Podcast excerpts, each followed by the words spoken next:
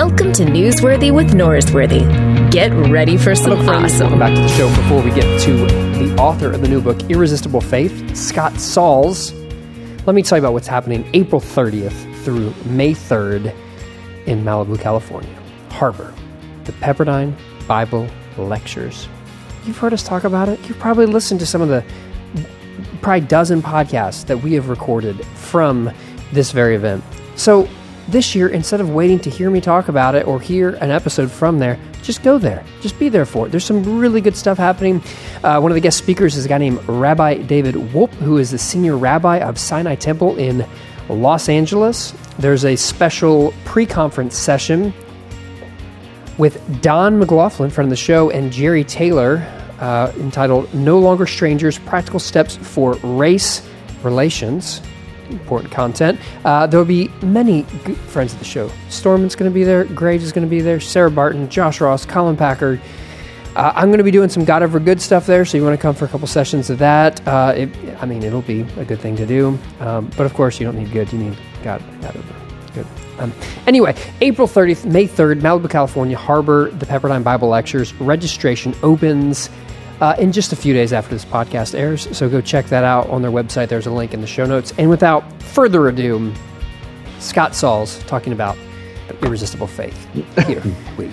All right, friends, welcome back to the show. Today we have joining us from Nashville, Tennessee, Scott Sauls. Welcome to the show, Scott. Thanks, Luke. Good to be with you. You know, I told you off air that the reason you got the uh, the call from me asking for some of your time is because you come highly recommended from Annie Downs, and you're Nashville. So basically, I know half of your friends Oh, because Nashville is such a small world. And but you're not originally from Nashville. No, originally, um, well, I, I don't know if I have an originally from place. we, uh, my dad was with uh, with what I call corporate military. He was with IBM. We moved every Okay. two years, and finally he hung that up and started his own business in Atlanta. Um, Okay. But even when it, in Atlanta, we we moved school districts every two years uh, into different neighborhoods, and so so I don't really have a childhood home, um, but. Uh, uh, I, I- Where have I you lived the longest? uh, lived the longest. Uh, we're we're uh, we're. It's going to be Nashville pretty soon. Uh, we're coming up on seven years here. Uh, we spent five years in New York, um, cumulative nine in St. Louis, two different stints there, and then uh, seven in Kansas City, where we planted our first church. So we're about to surpass the the Kansas City stay, and uh, we've got no no plans to go anywhere else. So hopefully we'll stay the distance here. Well, I am 37 years old, and I think I've lived in seven or eight different states in my life, uh, in- including a couple short stints places. But a- as a kid, I'd moved schools a couple times, and I feel like one of the benefits of that is that you learn how to make friends easier because you've done it so much compared to someone who's grown up in the same place in the same town with the same people. Yeah. Yet moving at such a high rate that the longest you've ever lived somewhere is seven or nine years Yeah. that's got to have some uh, obviously I I assume you're comfortable with change to some degree or do you find yourself like you've you've done it so much that you don't want it ever again Well, I mean, we're we uh, there's an there's there's sort of an adventure to change as well. I mean, I don't want to just poo poo it. I mean, there there it's fun to sort of move.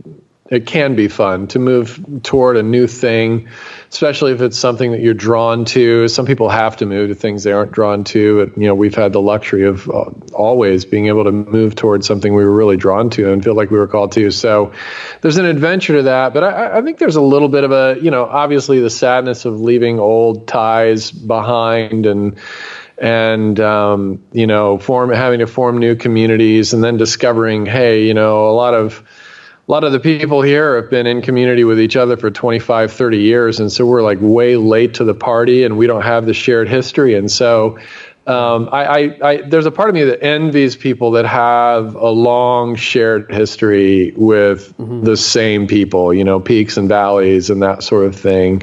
Maybe I romanticize that a little bit too much, uh, but um, I don't know. That's part of life. I think that I, I, I guess I've maybe missed out on just not not living Yeah. long long haul anywhere yet. So yeah the, the church i'm a part of now my wife actually grew up at this church. Oh wow, okay. And so it's weird that like I might be the senior pastor of it, but my wife has decades of experience with people, and so in some ways she has longer and deeper connections than than even I do, even though I, I work here day Yeah. in day out.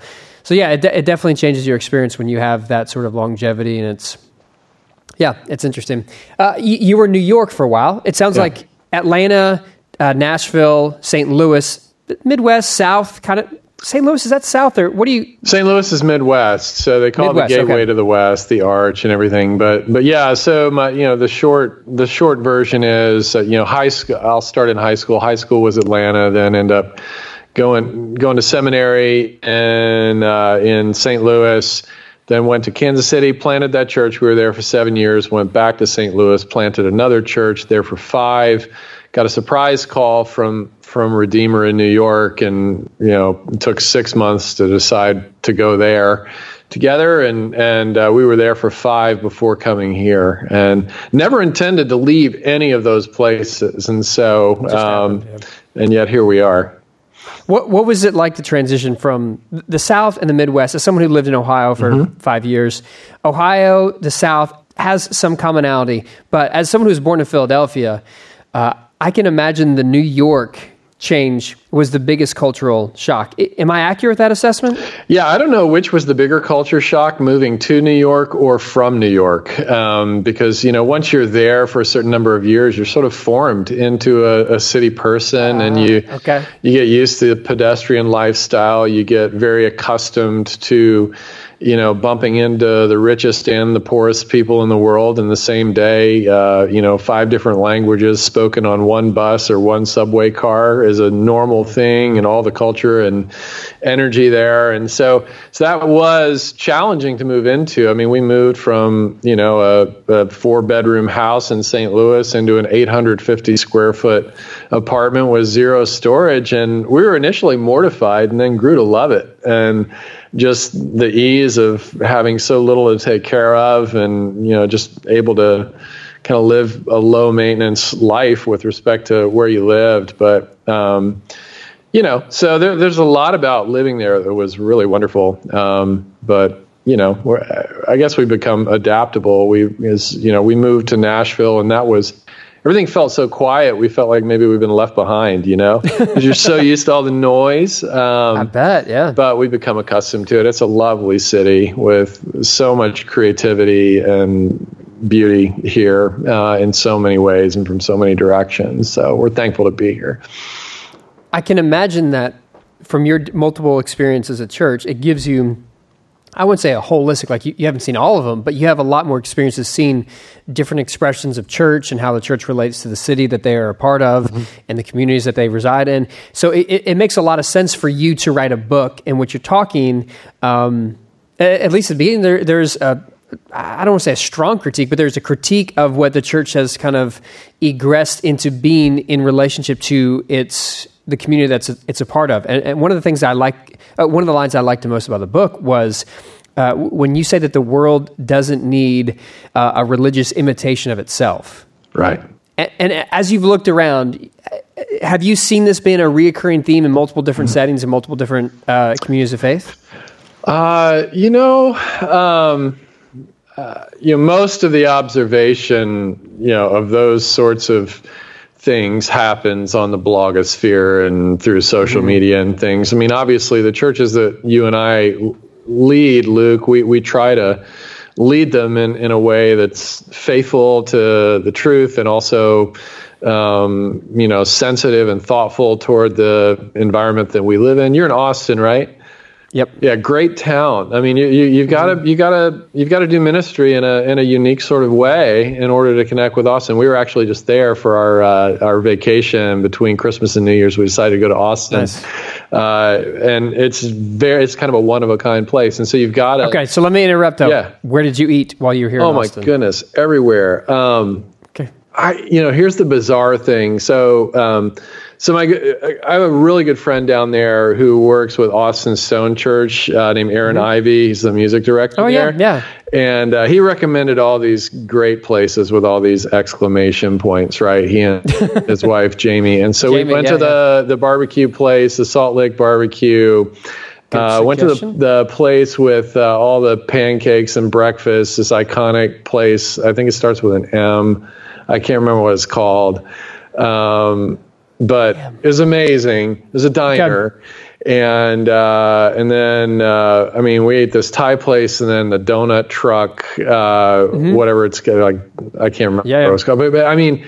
I, I count. I think I ate fifteen thousand calories a day for, for for four solid days. Didn't work out that much, and here's the honest truth. I came home and I dropped five pounds while in Austin. So there's something going on there that's good because yeah. uh, yeah. you can eat unlimited amounts of food and still, you know, drop pounds. But, but anyway, but you know, back to your question. I, I mean, I, I, yeah, I think we, I, I, think we're always at risk of either being uh, irrelevant to the culture because um, we've got a, maybe an antiquated or outdated uh, methodology of how we do our ministry, or we're um, we're not being really effective uh, in in many of the things, especially the prophetic things that Jesus has called us to be about. If if we're just all about cultural accommodation and um, you know, I, I, full of grace and truth, I think is is a good sort of mantra for for anyone in ministry or, or you know church or Christian leadership to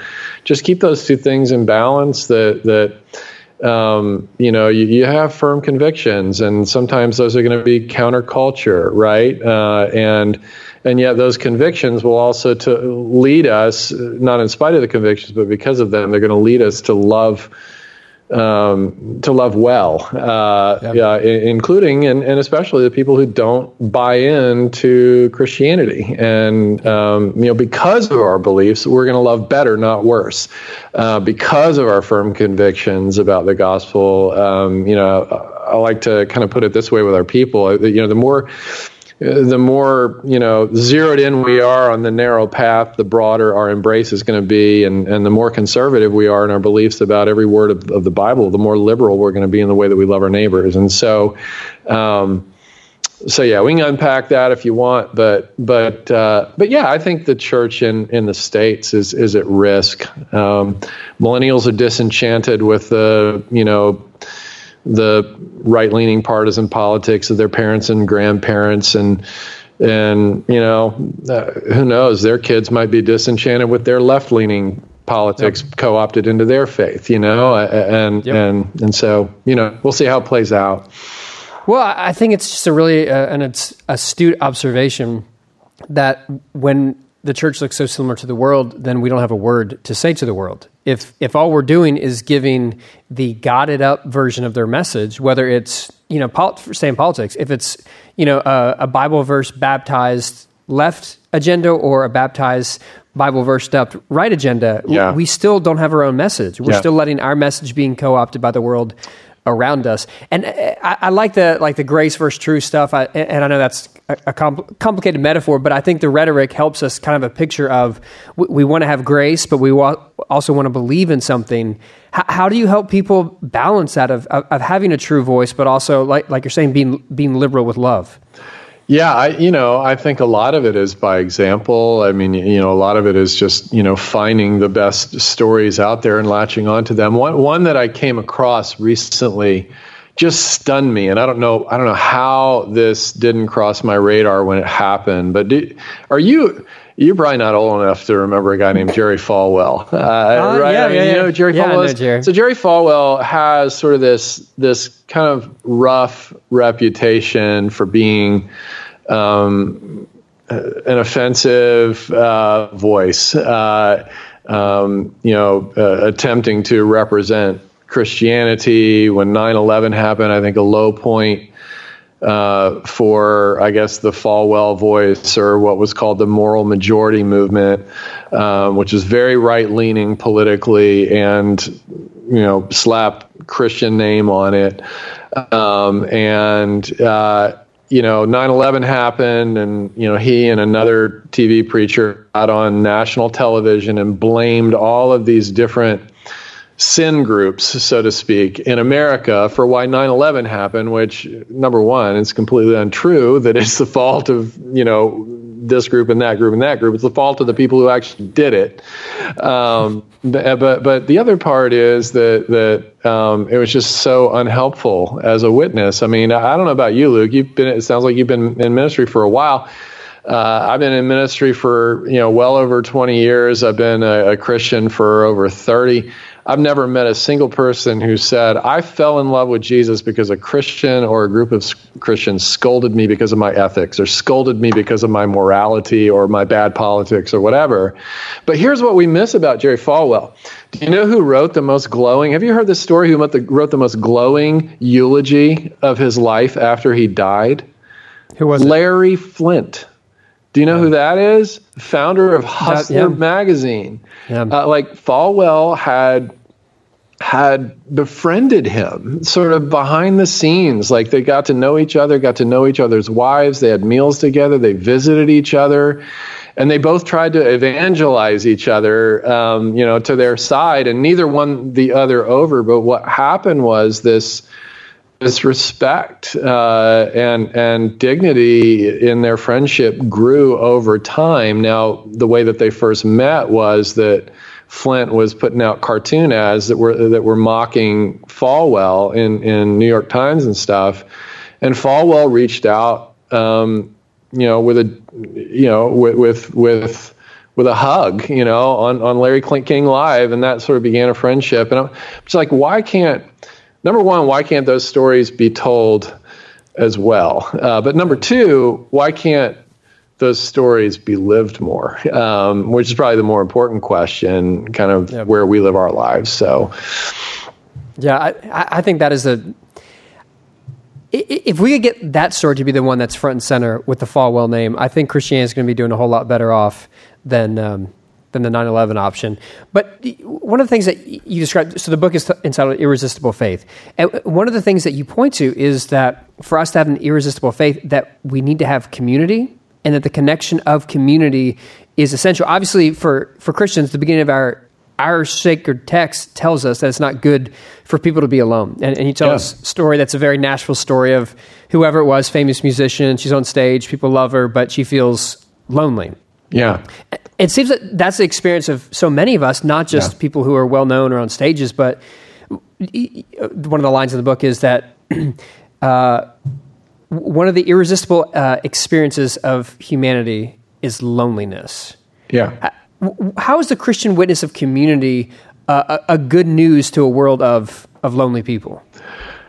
Yeah, I mean, gosh, I mean, the, the, witness is only good news to a world of lonely people if if if that community is also open uh, to lonely people and, and and generously welcoming and hospitable, which of course the best and most healthy Christian communities are going to be that. But I, you know, I love how you pointed out that loneliness was something that God said was not a good thing all the way back in the garden before things went wrong before the fall. Like God spoke into paradise and said, "There's one thing wrong with the perfect world that I've set up, and that that's that this guy is by himself."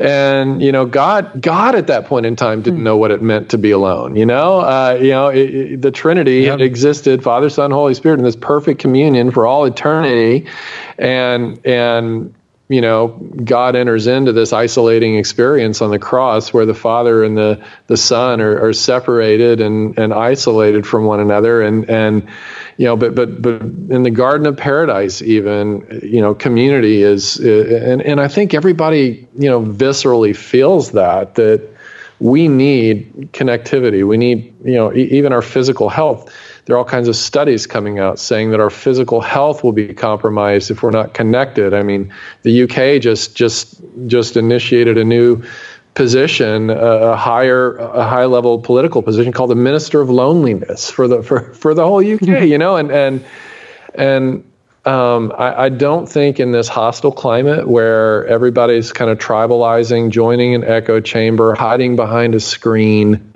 um, you know, looking for something or someone to get offended by.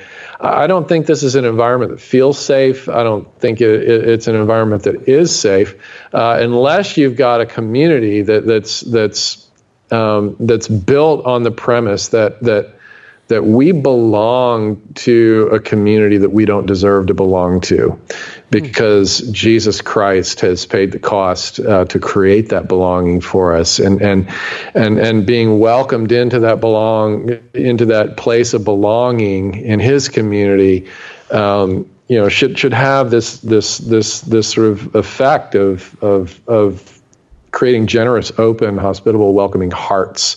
Yeah. Um, and, and it is a, a glorious witness when when we draw people in into that community, whether they believe or not. You know, invite people. A great witness to your question is to invite people to belong with us before they believe with us. I mean, Jesus was doing that all the time. He welcomes sinners and eats with them, right? And that's that's what he got criticized for. And that that was the most beautiful witness in the history of the world for him to do that. Yep. But unfortunately, we typically say if you behave right, you believe right, then you can finally belong with us. But I, I think the picture of Jesus, like you're saying, it's the opposite of that. And yeah. one of the things that you mentioned earlier is that the echo chambers is that's typically how we do community, where you just have people who echo the same things that you think and feel, and it's it's what you think about you know current climate issues or, or, you know current political issues, and we just regurgitate everyone else's opinion, especially online. Uh, but I think the beautiful witness of the church is that you can have diversity of thought, you can have plurality of opinions, you can have different even political convictions, yet still be together. And I, I thought it was interesting how you said that we don't deserve this communion; it's only because of what God has given us. How does understanding that we don't really deserve to be here? Affect how we see who's in and who's out and who we should let be connected to us and who we shouldn't let be connected to us. Well i you know i think you know jesus sets the terms of membership in his kingdom right? You've you, you know and there are levels. I mean jesus has levels of friendship right? He's got his family. He's got the people who are adopted into god's family through his finished work.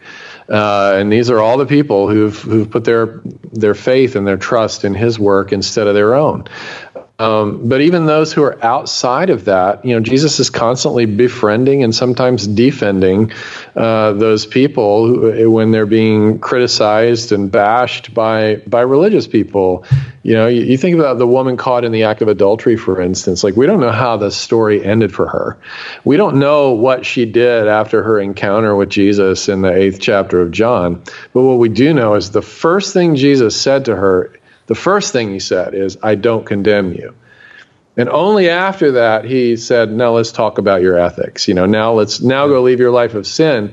But if you reverse those two sentences, you know, I do not condemn you. Now leave your life of sin. If you reverse those two sentences, you know, leave your life of sin, and then I might, I, I you know, uh, I won't condemn you. you. You lose Christianity. You lose Christ. You, you get you get every other world religion that, that that's based on performance, or every other philosophy, or creed, or politic um, that, that says you've got to live up to something before you're going to be accepted and embraced. Whereas Jesus says, look, um, come join me in the most inclusive movement in the history of the world. And this, this is a scandalous thing about Jesus. He says, nobody comes to the Father but through me, which, but through me, which sounds wildly exclusive and offensive to a lot of us. Um, but at the same time, um, he's also the the the king of a movement that includes people from every nation, tribe, tongue, people group, every gender, every you know life experience, every economic strata, every every political whatever, Jews and Gentiles, male and female, slave and free, and so on. And so you can accuse Jesus of a lot of things, but you can't accuse him of being exclusive. Mm-hmm. Uh, but there's that. There's both statements you just mentioned. There is I don't condemn you. And then there's a, a statement about her ethics going forward. Yeah. Uh, you have a section of the book about uh, doing soul surgery. And yeah.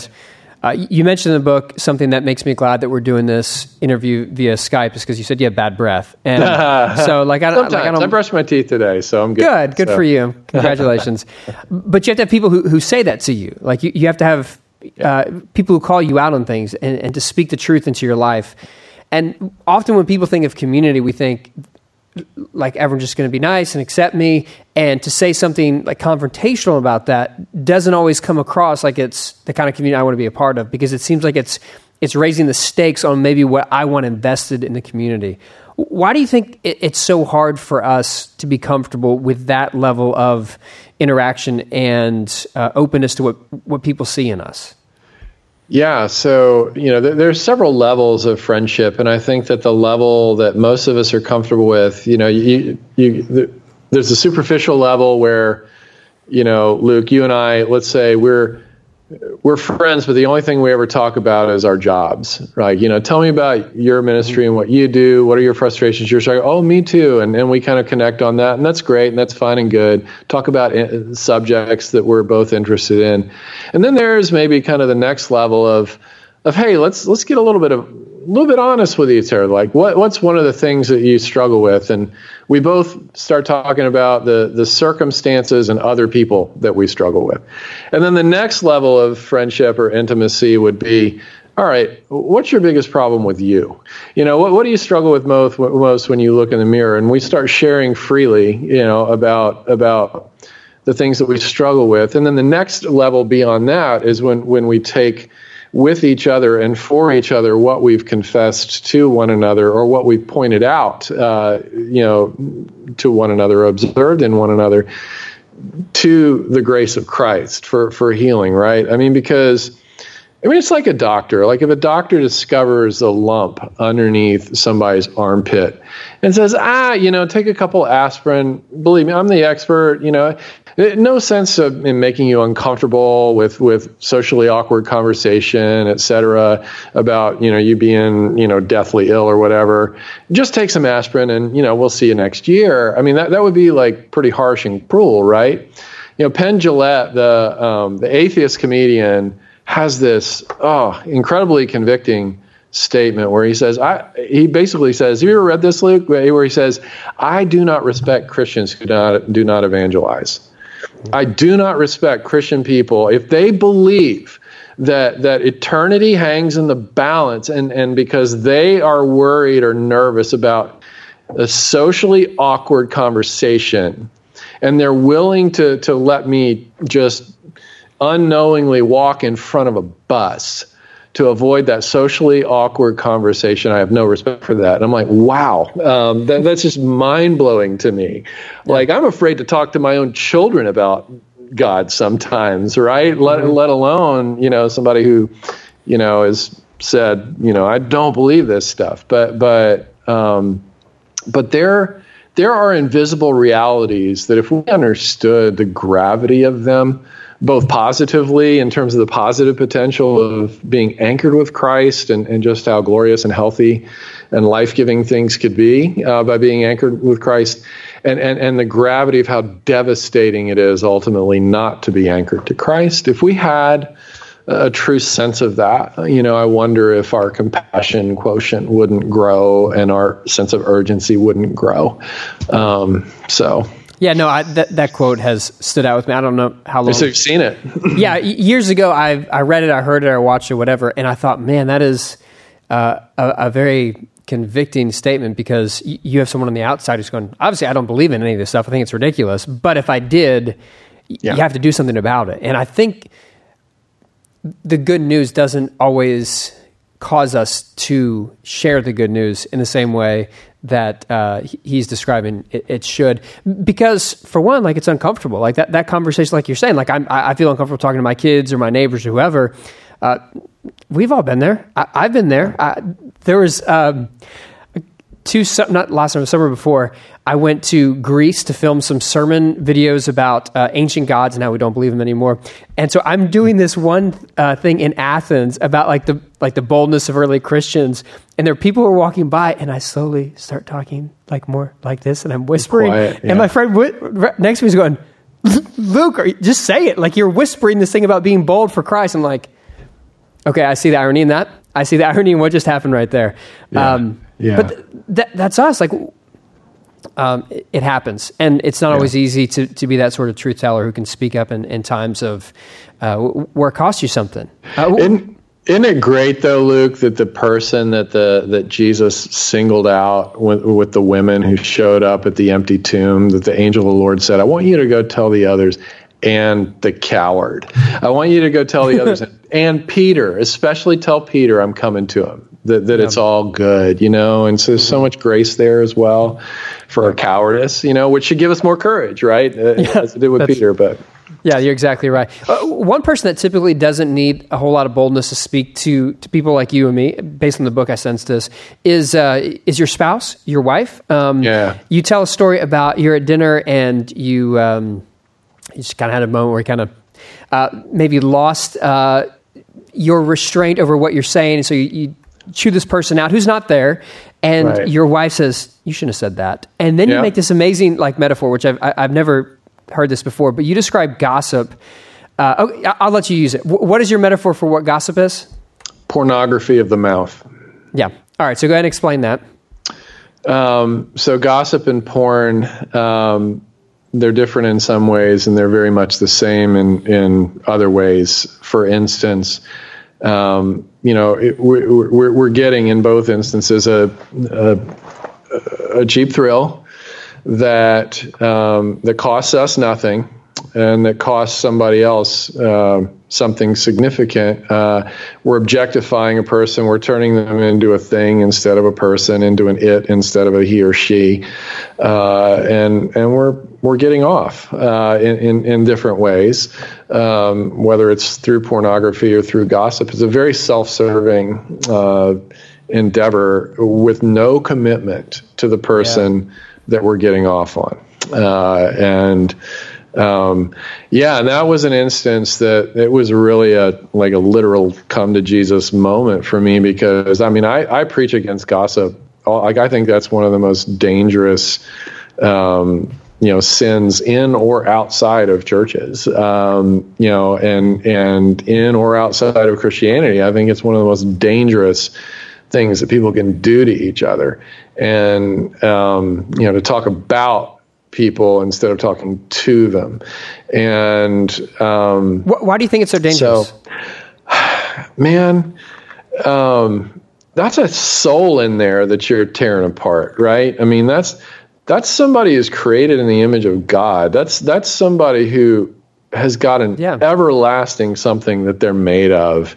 And you're dressing them down when God says that's my image bearer, and and you're doing it behind their back, you know, like like that's a you know like even like like the old westerns like it was just it was just anathema to shoot somebody in the back. Like at least have the guts to to look somebody in the face when you shoot them right? And yeah. and you know, Oscar Wilde has this quote. He says, "A he says a true friend will stab you in the front." Um, you know, in other words, if if if if if you see something in me that's lacking, Luke, you're going to look me in the eye and say, "I love you too much to let that slide."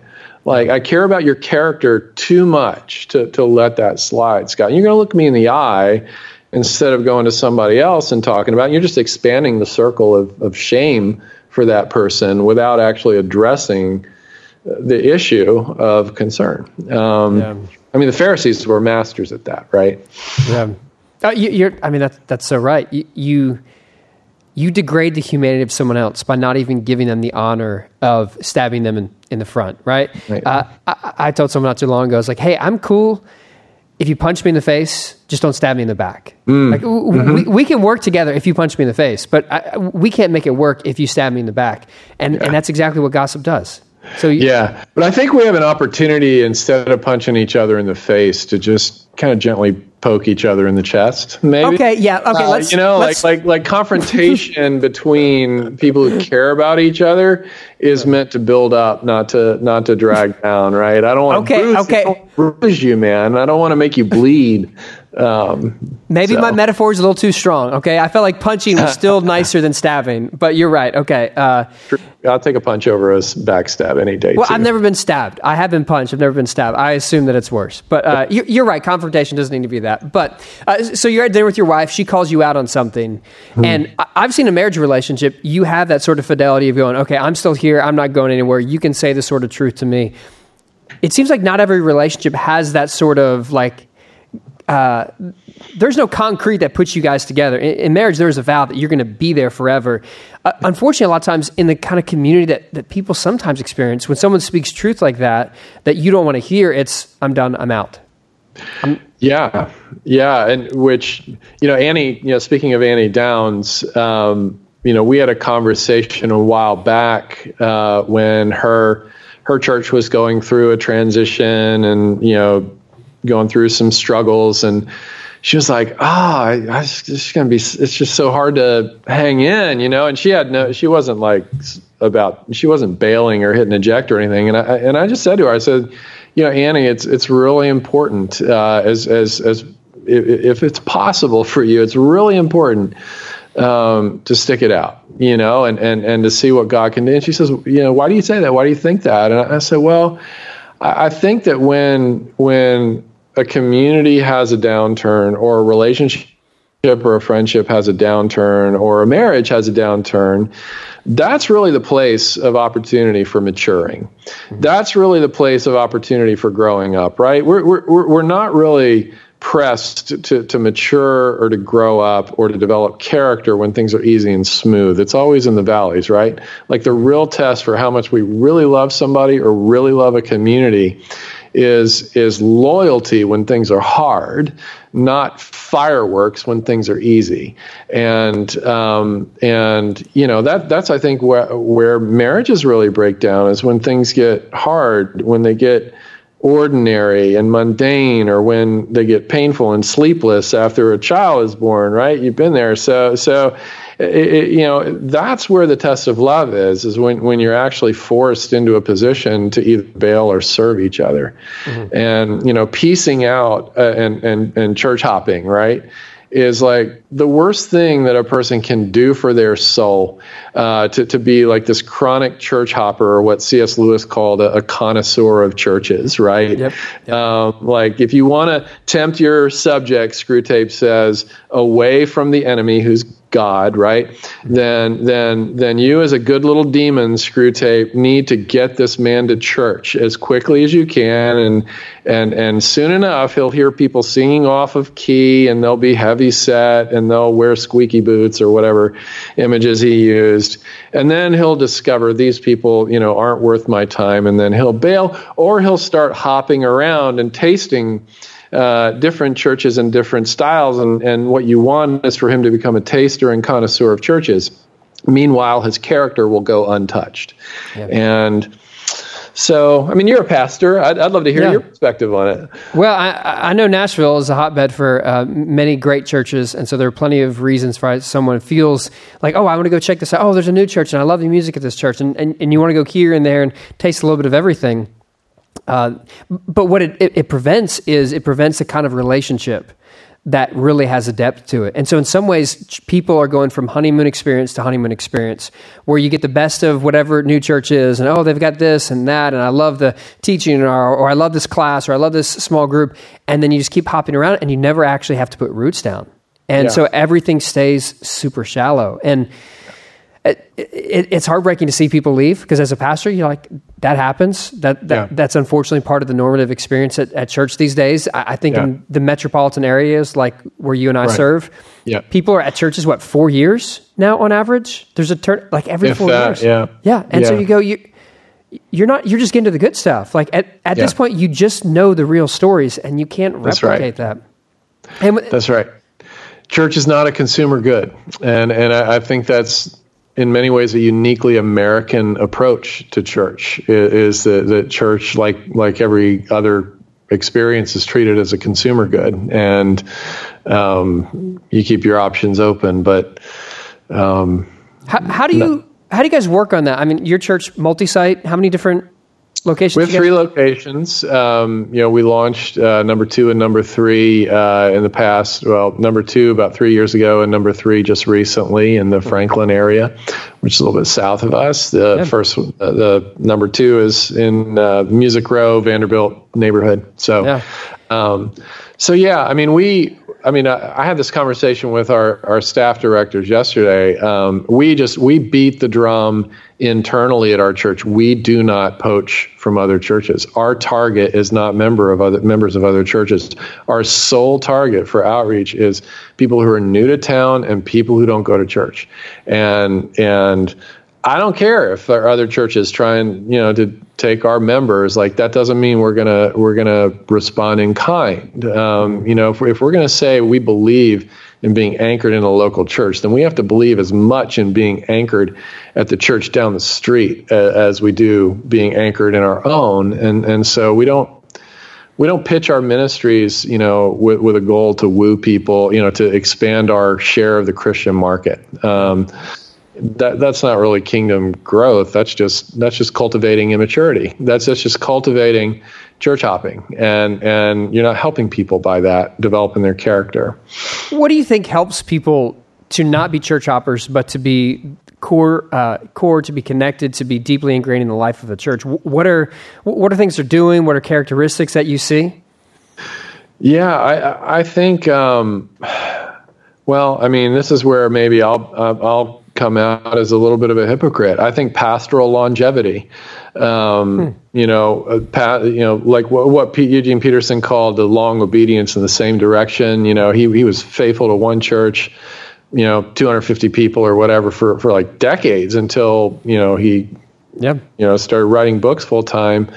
Um, and you know that has a way of building roots and stability, right? And and so I think it starts with the leadership. Like the leadership needs to be loyal. The leadership needs to needs to love their church and not complain about their church, right? Uh, which mm-hmm. which can be easy to do. Like the closer you get to the sheep, the more you realize it's hard to be a shepherd sometimes. But um, you know, uh, so it starts with us, and and I mean, truly, I I, I think that it's it's going to be the Holy Spirit that's going to you know persuade people of the importance of the church as family.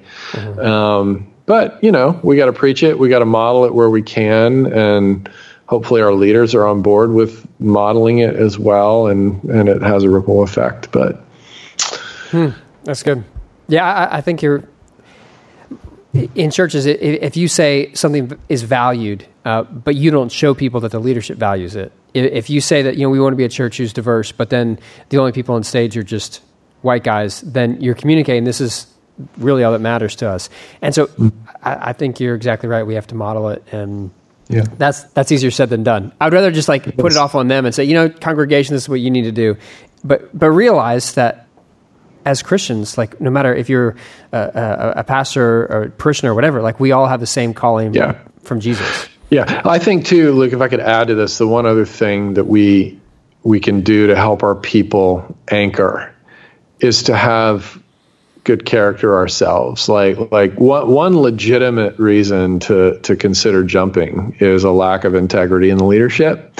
Um, you know, you know, a lack of biblical fidelity and a lack of integrity in the leadership. Um, you know, those those are I think pretty good reasons to consider a change. So I don't want to just completely absolutize staying at one place for the rest of your life because there are, like you said, legitimate reasons. Um, you know, maybe you have a kid, you know, you have a new kid with with special needs in the church you're at. It's just it's just impossible um, for everybody to to make that work. You know, you you, you potentially got to find a, a, situation that works. You know, so there's got to be grace given there as well. And so our policy is we we don't shame people out the door. Um, you know, we love them out the door if they leave. Um, we affirm them out the door, and, and we believe it's God's work. You know, for whatever reasons, it's God's work in their lives.